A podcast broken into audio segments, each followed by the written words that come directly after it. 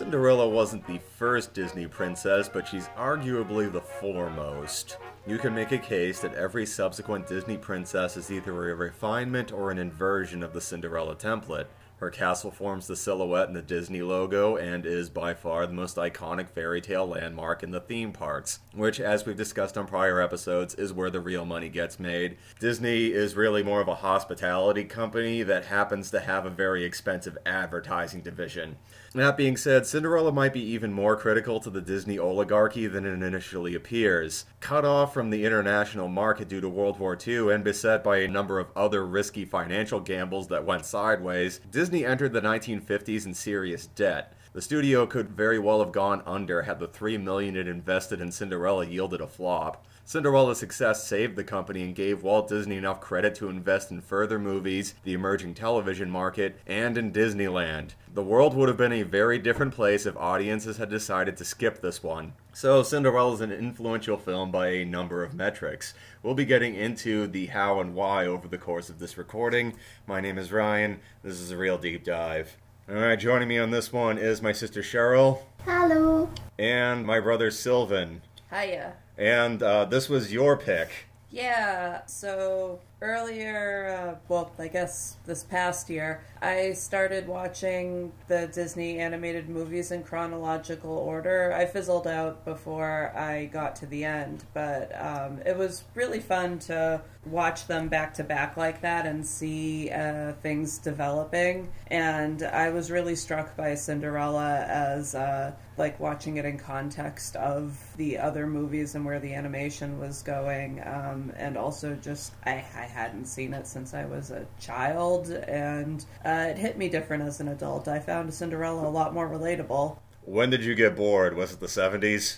Uh, actually, I, I tapered off in the uh, in the '80s with the stuff that we grew up with because that stuff was all familiar, so I wasn't really discovering things anymore.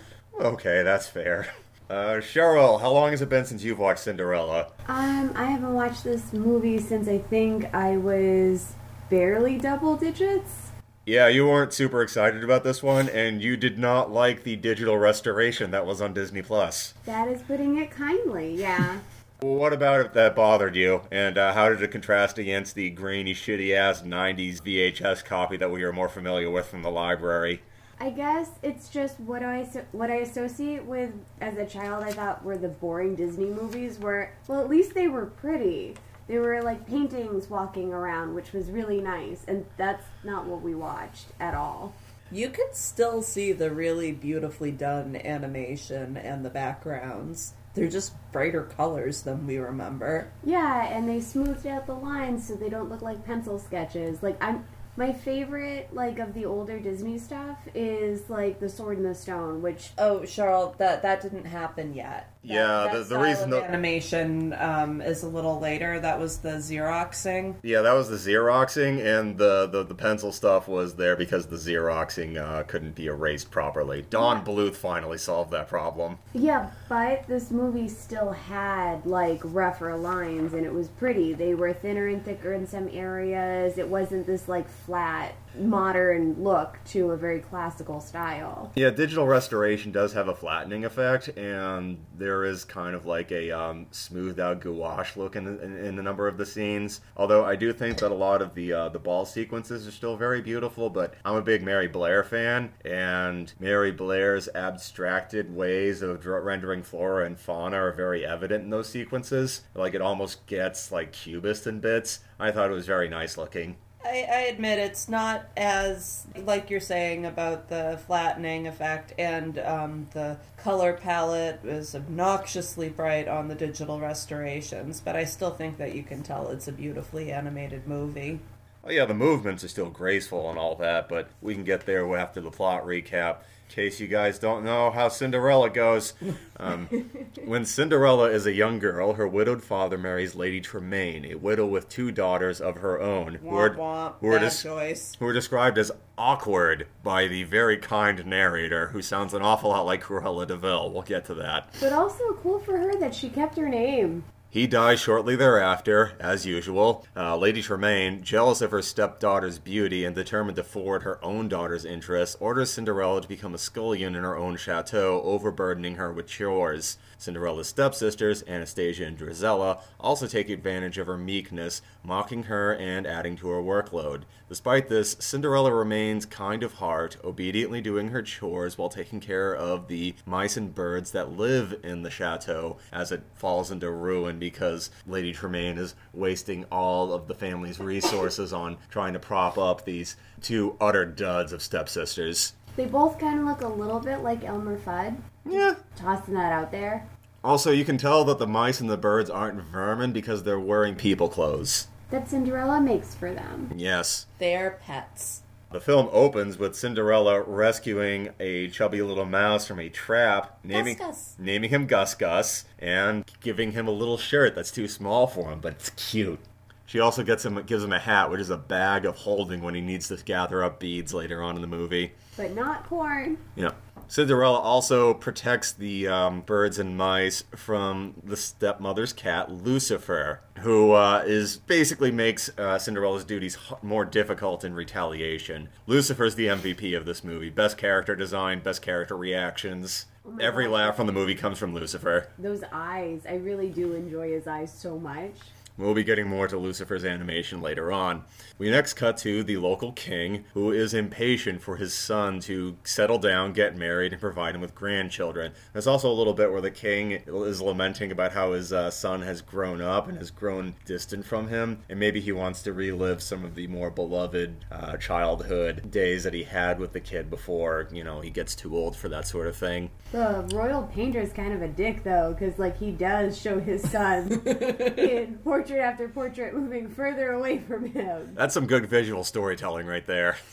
I do think it's really interesting that the prince is such a minor character and that the the king is really given all of the emotional investment in this, but I like it as a storytelling choice. Uh, the prince had more to do in previous drafts of the script. We will be getting to that.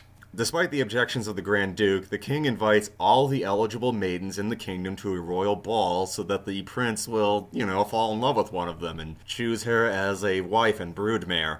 Wanting to attend, Cinderella finds a dress of her late mother's uh, to fix up. Her stepmother and stepsisters, afraid that she will upstage them at the ball, deliberately keep her busy with no time to spare to, you know, renovate the dress. Jaq, Gus, and the other animals decide to fix up the dress for Cinderella while she's busy, using beads and a sash discarded by her stepsisters who declare them ugly. However, when Cinderella attempts to go to the ball with her family, her stepsisters recognize their belongings and angrily tear the dress into rags. They're helped along in that recognition. Yeah, Lady Tremaine just sort of like, hey, those beads look familiar. A distraught Cinderella runs out to the garden in tears, kneeling on a stone bench. There, she is met by her fairy godmother, who has come to help. She transforms Jaq, Gus, and uh, two other mice into four white horses, a pumpkin into a coach, and Cinderella's old horse Major and bloodhound Bruno into a coachman and footman, respectively. Uh, the godmother also gives Cinderella a shimmering ball gown and glass slippers, but then warns her before she leaves that the magic will end on the stroke of midnight. Cinderella arrives at the ball and is not recognized by her stepsisters, though her stepmother believes something is familiar about her. Uh, the prince is instantly smitten, so the king orders the Grand Duke to make sure that romance goes on without a hitch, and then immediately leaves. He's like a Bond villain, but for sex. Uh, the Duke prevents anyone from interfering, particularly Lady Tremaine, as Cinderella and the prince dance a waltz and wander out to the palace grounds, falling deeper into each other's eyes. However, when Cinderella hears the clock tolling for midnight, she runs away before she and the prince can exchange names. Despite the efforts of the Grand Duke, Cinderella flees the palace, losing one of her slippers on the staircase. Uh, the palace guards pursue, and they look like the dire wraiths from Lord of the Rings. I'd run away from them too. But when the magic ends on the stroke of 12, Cinderella and the animals revert to their original appearances and hide in the woods. Cinderella discovers the other glass slipper is still on her foot, unchanged, and takes it home with her. The prince promises that he will marry none but the girl who fits the glass slipper, which is what saves the Grand Duke from being killed by the king. He threatened to murder the Grand Duke if anything goes awry. Elated by this, the king orders the Grand Duke to go from house to house and try the shoe on every single girl into the kingdom until he finds the right one. When the news reaches the chateau, Cinderella is shocked to realize that it was the prince that she met and danced with at the ball. Hearing Cinderella humming the waltz from the ball, Lady Tremaine finally realizes the truth and locks Cinderella in her attic bedroom to keep her from reuniting with the prince. While the stepsisters unsuccessfully try on the slipper, and thankfully do not hack their heels off in this version, Jack and Gus steal the key back from Lady Tremaine in the tensest scene in the movie. This is some Hitchcockian shit right here. Without any help from those fucking birds. As they take the key to Cinderella, Lucifer attempts to stop them by trapping Gus and battling the other mice. The birds then chime in here. the birds summon Bruno, who scares Lucifer out of the house, and Lucifer plummets to his death. And Ifrit. The cat totally lived somehow. We don't hear a splat noise, I guess. Well, no, no. Remember um, Jane when she can't fell off the second story balcony? Lucifer was fine. He was fine and a freed Cinderella hurries to meet the Grand Duke.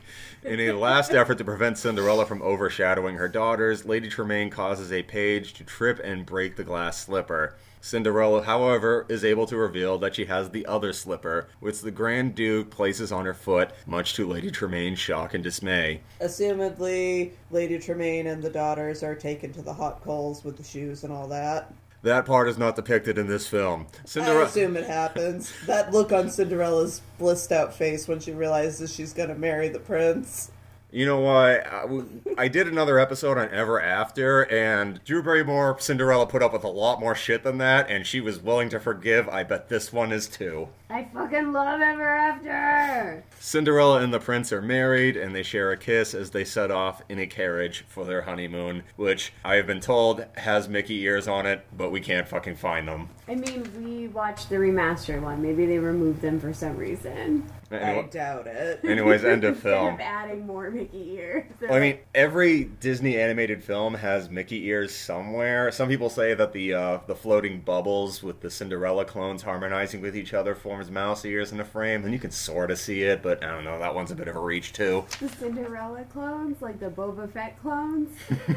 Anyways, the basic narrative beats of Cinderella date back to some of the earliest surviving examples of human writing. There's an ancient Greek myth where a commoner wins the heart of an Egyptian pharaoh and he tracks her down and identifies her via a misplaced sandal. Variations of the story pop up in ancient Roman and medieval literature, not to mention semi related versions can be found in African and Asian folklore. Most modern takes on Cinderella evolved from the 1697 take authored by Charles Perrault. This is where the transforming pumpkin and fairy godmother come in. However, Perrault's most famous riff could have been the result of a typo.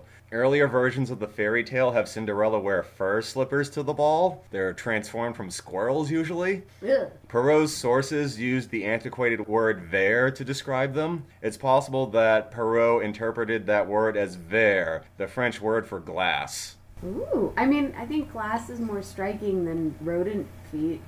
Yeah, I think that's why people kept up with it. The earliest known Cinderella opera was staged in 1749, the earliest known stage play in 1804, and the earliest known ballet in 1893. ballet being that thing with the bear driving a little car. Of course. Culture. Uh, the earliest known Cinderella film was directed by George Méliès in 1899. That's a name that just keeps coming up, doesn't it? Uh, a short animated film using silhouette puppets was produced in Germany in 1922. Uh, Walt Disney's first crack at Cinderella was in 1922 as well. It was an animated short uh, produced for his short lived Laugh-O-Gram series, sort of a spiritual cousin to his uh, Alice comedies. I have been thinking about doing a podcast episode on the Alice comedies because not only is it something that Disney has kind of swept to the side as a corporate entity because they don't own it, but it's also one of the few examples of Walt as an artist rather than as a businessman bossing around other artists. But anyways, uh, Walter Lantz, Bud Fisher, Van Buren, Tex Avery, and Max Fleischer also directed Cinderella adaptations as animated shorts throughout the 1920s and 30s. Yeah, the one that I remember most clearly is the Betty Boop one. That is the only Betty Boop short in color during the Fleischer era. Burt Gillett was assigned to direct a Cinderella short for the Silly Symphony series in 1933.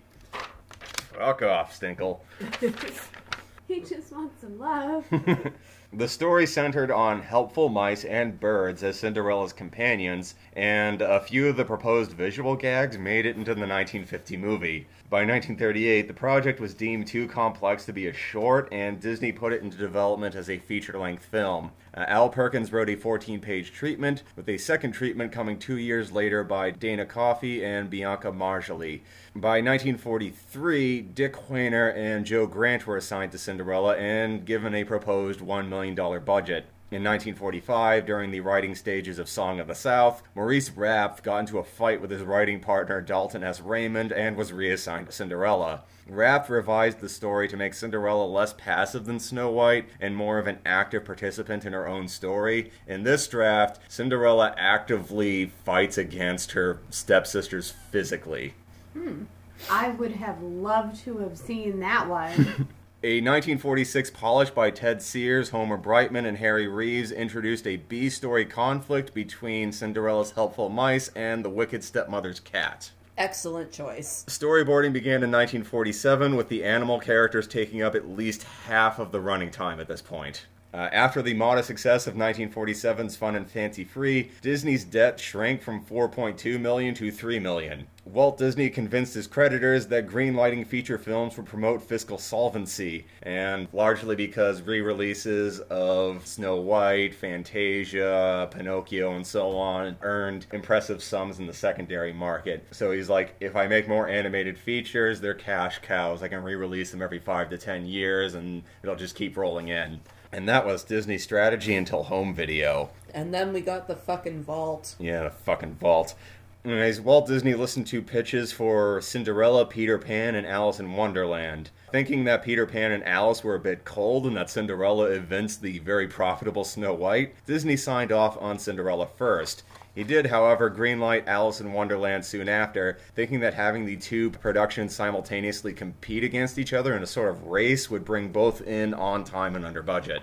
Dinah Shore and Deanna Durbin were both considered for Cinderella, but the relatively unknown Ilene Woods caught Disney's ear through some recordings sent to the studio without her knowledge. At that point, she only had one film credit and was largely known as a big band singer who occasionally did radio. Uh, Eleanor Audley was a prominent character actress on screen and stage, and she was cast as Lady Tremaine for her distinct look and voice. Animators uh, Marc Davis and Frank Thomas modeled Tremaine after Audley's appearance. That voice is incredible. I mean, she's Maleficent as well and fucking kills it in both roles. Uh, yes. Just because, like, she isn't a cackling, snidely whiplash figure, like, I, I, I suppose subtle isn't the right word, but her reactions are always just, like, a little bit. Verna Felton was already a Disney vet when she voiced the fairy godmother. She was Mrs. Jumbo in, uh, in Dumbo and would later voice the Queen of Hearts, the Red Fairy, and Winifred the Elephant. Winifred was her last performance. I didn't see anything about her being visually modeled after the fairy godmother, but she looks like her. Well, I'm sure that's not a coincidence. but I'm betting she looks friendly. I like the fairy godmother. Yeah, she doesn't get much in the movie. She just shows up, transforms Cinderella, and then leaves. And it's such an iconic, memorable moment. Disney did say that uh, Cinderella's transformation into the dress was his favorite character animation, like in all of his productions. Which you know, if you're gonna pick one, that's not a bad one to go with. Yep. Uh, uh, Jimmy McDonald voiced Jaq, Gus, and Bruno. Uh, he is another veteran of Disney Sound Department. He took over for Mickey Mouse for when Walt finally didn't have time to do it anymore. So he's mostly well known for that, but I mean, he's a big part of Gus Gus. I'm I'm very uh, very fond of the mice and have been my whole life. So I mean, Gus Gus is such a trooper. He, he's been on the crew for like less than a day, and he's already ride or die. He'll go out and fuck with the cat. He'll grab the beads. Um, you know what? He hesitates when he's dragging the key up the stairs, but he, he goes through with it. I mean, yeah, after climbing all of those stairs to see another flight, like, I get it. Where he's like, oh, I guess we all just die now.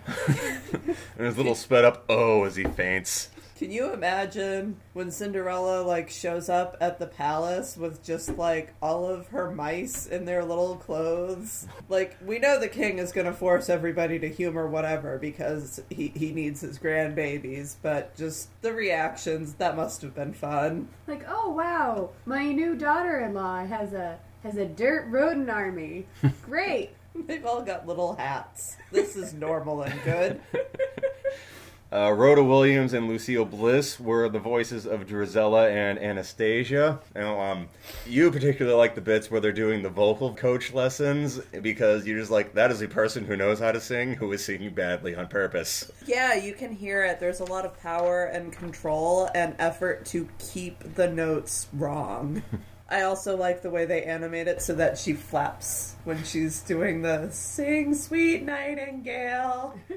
I forgot how many big butt jokes there are at the stepsister's expense in this movie. oh no, there were Buttresses. Not buttresses. yeah. Buttles? It, it's a it's a t- style of dress. They're just being unfashionable. Mm-hmm. I think it's buttle on a Bustle. Bustle. And then it's a buttress on like a wall. Yes. Okay, there we go. I got there. Also, when I'm playing Mario Kart, I absolutely move my body to steer, so like I get it. Uh, Betty Lou Gerson was the narrator. She is best known for voicing Cruella de Vil. Watch Cinderella again in the intro. You're like, oh yeah, there she is. That's what it's like when she's sounding nice. And then I went through this and it's like, it's interesting to see a um, old timey uh, movie list that doesn't have June Foray. Oh, there she is. She's Lucifer. She was asked about it once and it was like, uh, somebody asked me if I could do a cat. And I was like, I've never done a cat before, but like, yeah, I can do anything. This is a nice job. She makes cat noises. yeah, yeah, no, her her meowing is very good. Well, more like the the like upset. To save time and money, Cinderella was heavily rotoscoped. Animators worked extensively off of live footage and were discouraged from drawing things from challenging angles that would be difficult to transition from. This is why Cinderella is a more boring looking movie than, like, say, Pinocchio. There are less dramatic overhead and underhead shots. If they couldn't fit the, a camera onto the uh, live action rotoscope stage, they were not allowed to draw it that way uh, oddly modeled herself. Walt told animators to draw her like an evil Joan Crawford. I love it. That's like the best compliment ever, and also explains her bed a hundred percent. You got me. I'm back in it. Helene Stanley modeled both Cinderella and the stepsisters. Uh, she would later model Princess Aurora and Anita Radcliffe, in case um, their movements seem familiar to you. yeah, no, that tracks. Claire Du Brey modeled the fairy godmother. If you look up photos of her, she does not look like the fairy godmother. Walt Disney initially saw the fairy godmother as this tall and regal looking figure similar to the blue fairy from Pinocchio. Disney animator Ken O'Connor convinced Walt to go with a more matronly aesthetic. O- O'Connor apparently modeled the fairy godmother after his wife. Aw. I mean, yes, but also like, I mean, that's his wife, and he called his wife matronly. Maybe he's into that? Got a mommy kick? Or maybe he was also old. Nah, he was in his 30s. Oh, then I got nothing.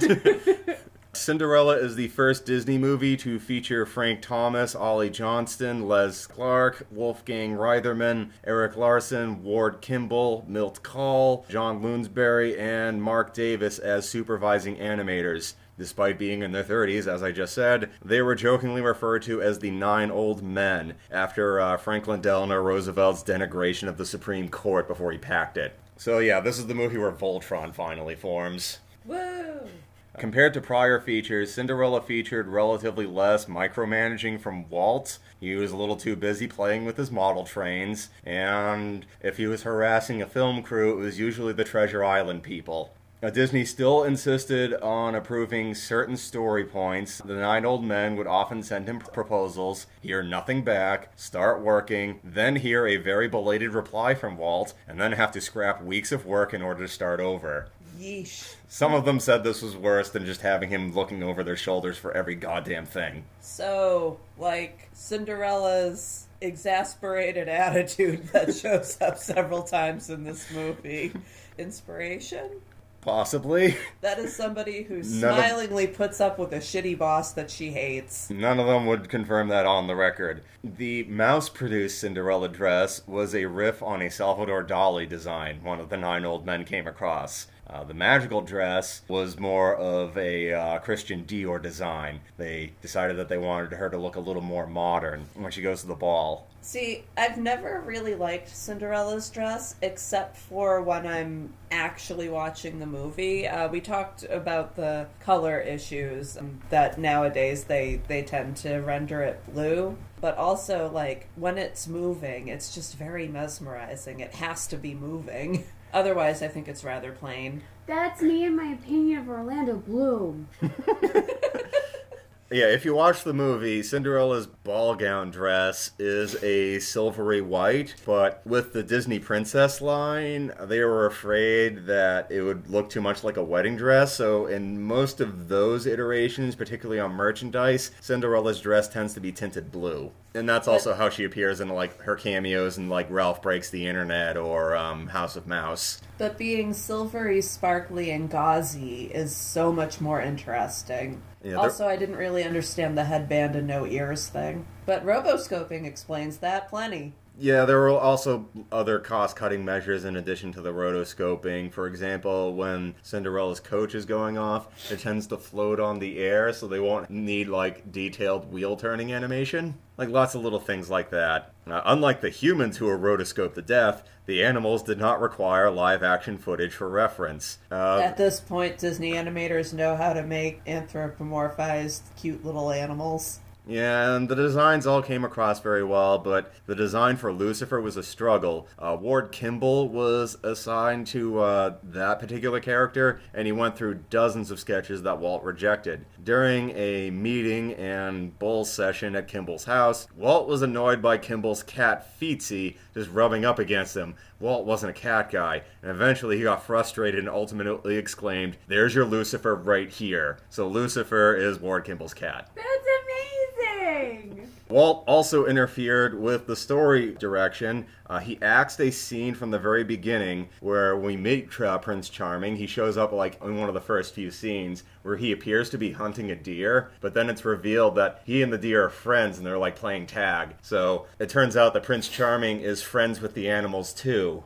Oh, they have something in common. They're druids, but like D&D druids. That scene was later added to the 2015 live action remake. Walt also nixed a bit where Cinderella eavesdrops on her stepsisters enviously discussing the mystery girl at the ball, and she's kind of like snickering to herself. Walt felt that that made Cinderella more of a bitch and that she'd lose the audience's sympathy. No, no, no, no. That would have endeared her to me even more. I liked how human she was in the, the little glances of, like, frustration and, like, knowing she deserves better. Uh, Walt Disney also vetoed a bit where Prince Charming learns that Cinderella is a commoner, but accepts her as an equal regardless. Why? You didn't want the animators to rise up. This was sometime after the uh, the unionization, but um, uh, Walt's official explanation is that he felt that that was um, a little bit too much and anticlimactic, and we might as well just get to the happy ending and skip over that bit. Yeah, God forbid we fucking humanize the prince a little and give him something to do. So, anyways, that's Other than, like, upsetting his dad all the time. That's all we know about him. I like the little bits where he's yawning at the princesses when he's being introduced to them. He's so fucking snide and he didn't get any lines. It was awesome. eye rolls. The eye rolls. So yeah, the prince loses everything except the eye rolls. Cinderella marks the first time that Disney hired outside songwriters. A number of songs were written in-house for Cinderella, but Walt didn't like any of them. Specifically, Disney hired Tin Pan Alley composers Mack David, Jerry Livingston, and Al Hoffman to um, compose uh, original songs for the film. He liked a novelty tune they did called uh, Chibaba Chibaba, and he was like, "Do that again," and that that's that's where Bibbidi-Bobbidi-Boo came from. You know, I used to not have opinions about Bibbidi-Bobbidi-Boo, and now I have strong opinions about Bibbidi-Bobbidi-Boo Because of Kingdom Hearts. because of Kingdom Hearts. Yeah. So there's a, a level in Kingdom Hearts where like Bibbidi-Bobbidi-Boo plays on an endless loop, and you're in that kingdom for at least 40 minutes. Yep, yep, 100% that. Like, you're like, oh, wow, this is such an iconic song. Only for this one little bit of the music you can identify it. And then 40 minutes later, you're just like, this is what torture is. This is torture. I have never played Kingdom Hearts, so it's a cute song and I enjoy it. And it's easily recognizable. Yep. Yep. Yeah, their other songs included Cinderella, A Dream is a Wish Your Heart Makes, Oh Sing Sweet Nightingale, The Work Song, So This Is Love, and you know, you get the idea. Uh, the original score for the film was composed by Oliver Wallace and Paul Smith. They got to compose, unlike their prior efforts, off of completed animatics and uh, pencil drawings before they went to ink and paint. So they were able to like work around the actual animation, which I do think has an effect on how the music comes across. Yup. Good plan. Yeah, I mean, there's lots of bits where like the cat rams his face into the wall, and you don't hear a sound effect. You just, you know, hear a little like twinkly reed thing. So it's it's less severe, even though Lucifer has a malformed face like Daffy Duck's rearranged duckbill after getting a shotgun blast. These guys are Disney vets. They had done dozens of shorts, and they also scored Dumbo, Make Mine Music, Fun and Fancy Free, Seal Island, and The Adventures of Ichabod and Mr. Toad. They would later do Alice in Wonderland, Peter Pan, and they do uh, bits of Lady and the Tramp, but then they got stolen away for live action movies at different studios. Cinderella is occasionally argued as the first example of multi tracked harmony singing. That form of overdubbing had existed for a few months by the time 1949 had rolled around. Some people cite earlier examples that could have been, but yeah, the Sing Sweet Nightingale bit, just the way that um, all of those multi tracked vocals come together with those uh, mirrored soap bubbles, it's a nice sequence. It's kind of like the elephant dance from Dumbo, but uh, a little less intense. It's also pretty quick, so that helps. But yeah, no, I always liked that part as a kid. It's very pretty and trippy. I mean, my favorite bit of animation from this film is the part where the, the, the king is asleep and he's he's playing with his grandchildren in his dreams, and one of them bonks him on his head, and that's the door opening for the Grand Duke to give him the bad news. That part is really fucking cute. Uh, Cinderella is the first Disney film to get a commercially released soundtrack album. Disney had founded a music publishing division just that year. Uh, it is also one of the earliest movies to get this kind of treatment, period. In the old days before this, film scores were considered disposable, and the music rights were often sold off to sheet music factories or recycled into cheaper films after the fact. Uh, after the popularization of original cast recordings for stage musicals, film studios began thinking that there might be an untapped market to exploit. Go figure. Uh, another thing I learned about the music is that in her later years, uh, Ilene Woods suffered from dementia and Alzheimer's. Uh, she didn't remember voicing Cinderella in her last few years, but still derived comfort from hearing a dream is a wish your heart makes. That's very touching. So I just felt like destroying you with that little factoid. Yeah, thanks. You're welcome. Cinderella premiered in Boston on February 15th of 1950. It got re-releases in 1957, 1965, 1973, 1981, 1987, and 2013. It got the best reviews of any Disney film since Dumbo. It was their first commercially successful film since Song of the South, and their biggest success since Snow White. It was the fifth highest grossing film of 1950. And as I said, the reviews were mostly positive, although uh, some critics felt that the human characters were a little stiff and awkward and uncanny valley and over rendered, and that the animal scenes blew them away. Childhood us would agree. We, this is this is the Mouse and Cat movie that happened to have Cinderella in it when we were like six. Absolutely. I mean, Jaq and Gus Gus. Th- those were my guys. I-, I thought Cinderella was really boring and passive as a kid. As an adult, though, like I just needed to work some some customer service jobs. I get her now. Cinderella got three Oscar nominations for Best Original Score, Best Original Song for Bibbidi-Bobbidi-Boo, and Best Sound Recording. It lost to Mona Lisa for Song, Annie Get Your Gun for uh, Original Score, and All About Eve for um, Sound Recording. Cinderella resulted in two direct to video sequels Cinderella 2 Dreams Come True in 2002, and Cinderella 3 A Twist in Time in Oh. 2007. We were talking about that one. Yeah, and that one apparently Lady Tremaine like gets the powers of the fairy godmother's magic wand and creates some kind of like dystopian alternate timeline back to the future part 2 style, which sounds like an interesting premise, but I do not trust direct to DVD Disney sequels. It Yeah. sounds like every fanfic I wrote when I was 12. Like every single one. yeah, the thing about the 90s to early 2000s directed video Disney sequels is that those things made money, every single one. Disney stopped making them in the early 2000s because they felt that it was hurting their brand identity because everyone hates those. It's like the um, animated like TV shows that weren't like Goof Troop or like Quack Pack when we were younger. we were just like, wait, the Aladdin one? That one was weird. Oh my god, the Hercules one? Did you see that one? I barely remember that one. That's because they were garbage, Ryan. They were garbage. I mean, according to some people who have profiled the 90s Disney DVD sequels, I don't know why, but th- they felt the need to, the Cinderella ones are considered the better ones. Although everyone thinks Mulan 2 is the worst one. Hands down, I mean, that's the reason why I didn't watch any of the Cinderella ones. I was like, oh, I'll give this a chance. And I was like, whoop. Uh, there was also a live action remake directed by Kenneth Branagh in 2015. This is another territory where Disney keeps making these and they keep making money even though everyone seems to hate them. At some point, Disney's going to be like, this is hurting our brand identity and we're going to stop. But not yet. I remember that one because of the corset. Whoa. There are a couple of them that are considered good. Most people say that the Jungle Book one's good, and the 2015 Cinderella is also seen as one of the better ones. Uh, I remember that the, the Peabody Essex Museum had an exhibit about the history of shoes, and they had the slippers from the 2015 Cinderella there for some reason. I saw that exhibit three times. It was awesome.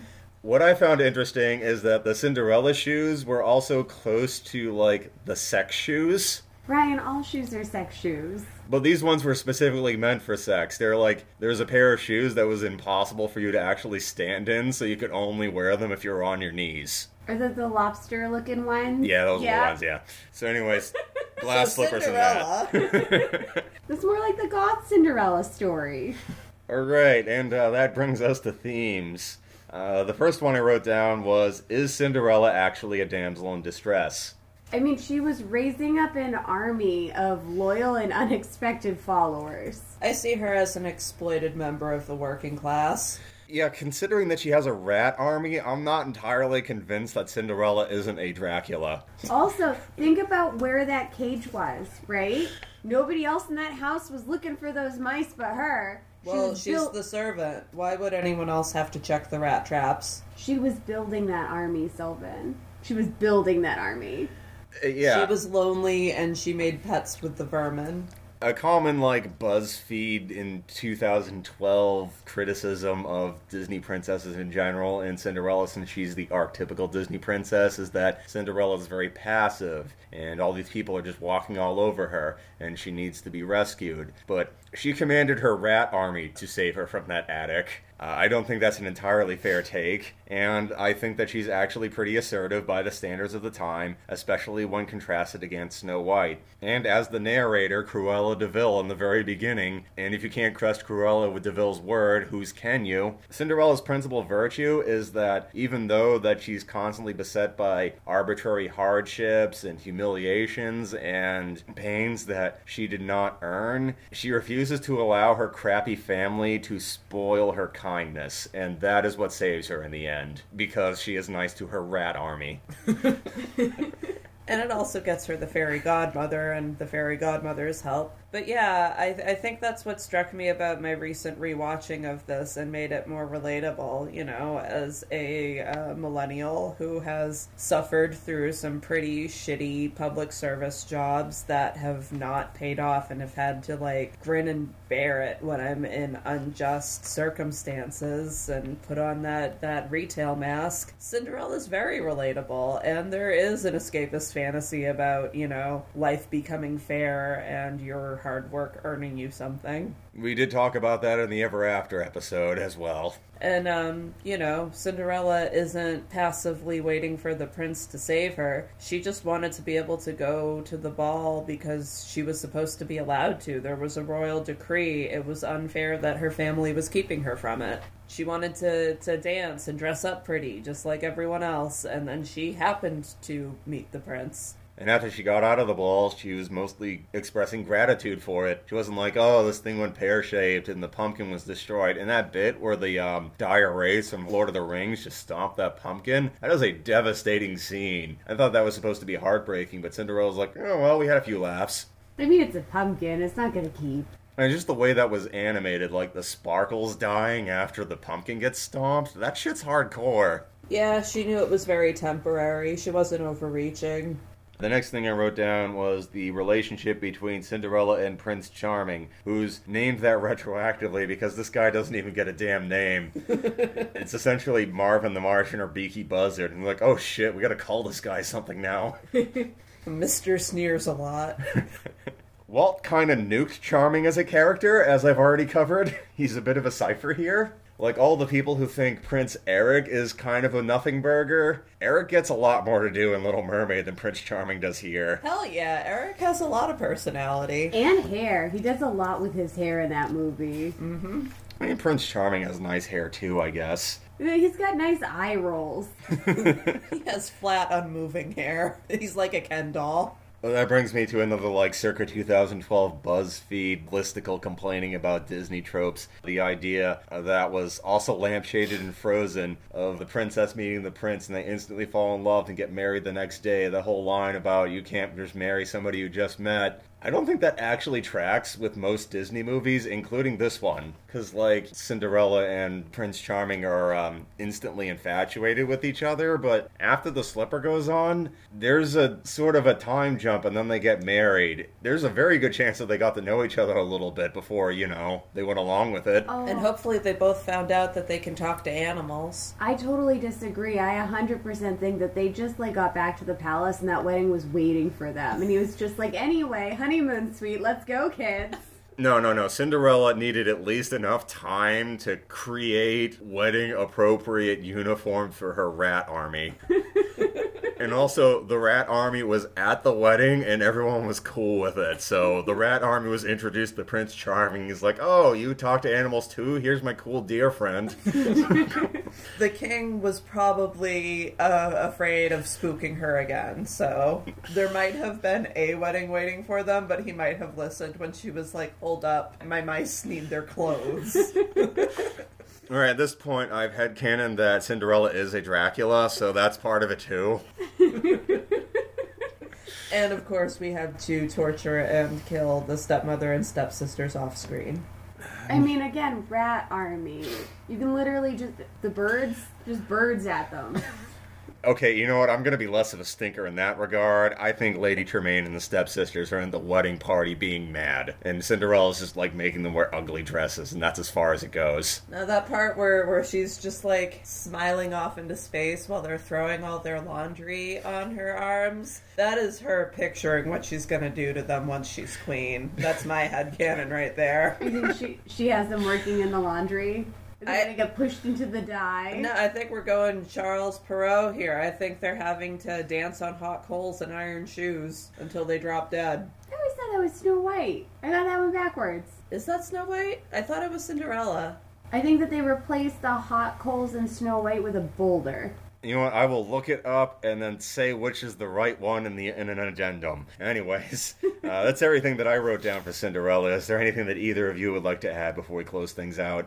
I think I got my talking points in already. I really enjoyed um, when we were chatting bef- while you were getting this all set up, you comparing it with the Alice in Wonderland and talking about the animators together.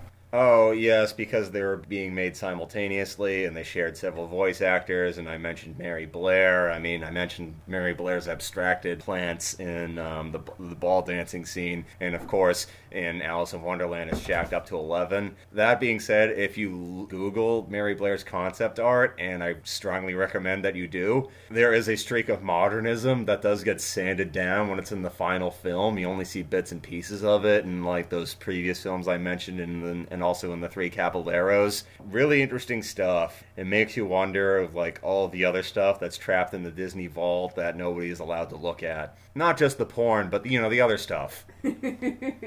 How long do you think it's going to be before that gets released for content? Like, how, how far do they have to scrape for that? I'm not sure if it ever will, considering, you know, how long it's taken like Steamboat Willie to enter public domain. Hmm. Anyways, thanks for listening to this one, everybody, and join us again next time. Hi, this is Ryan from the future with the promised addendum. I'm sure some of the more folkloric inclined listeners have already been screaming at us about this, but yes, in the Perrault version of Cinderella, a title character, very characteristically, in my opinion, forgives the stepsisters and the stepmother, and even marries off the stepsisters to uh, court nobles. The more brutal fates for the step family are in other versions, uh, notably the Grimm brothers version, in which the stepsisters are blinded by doves. I couldn't find the hot shoe one, but I, I've heard about it before. It, it exists in some idiom. Feel free to yell about it in the comment section.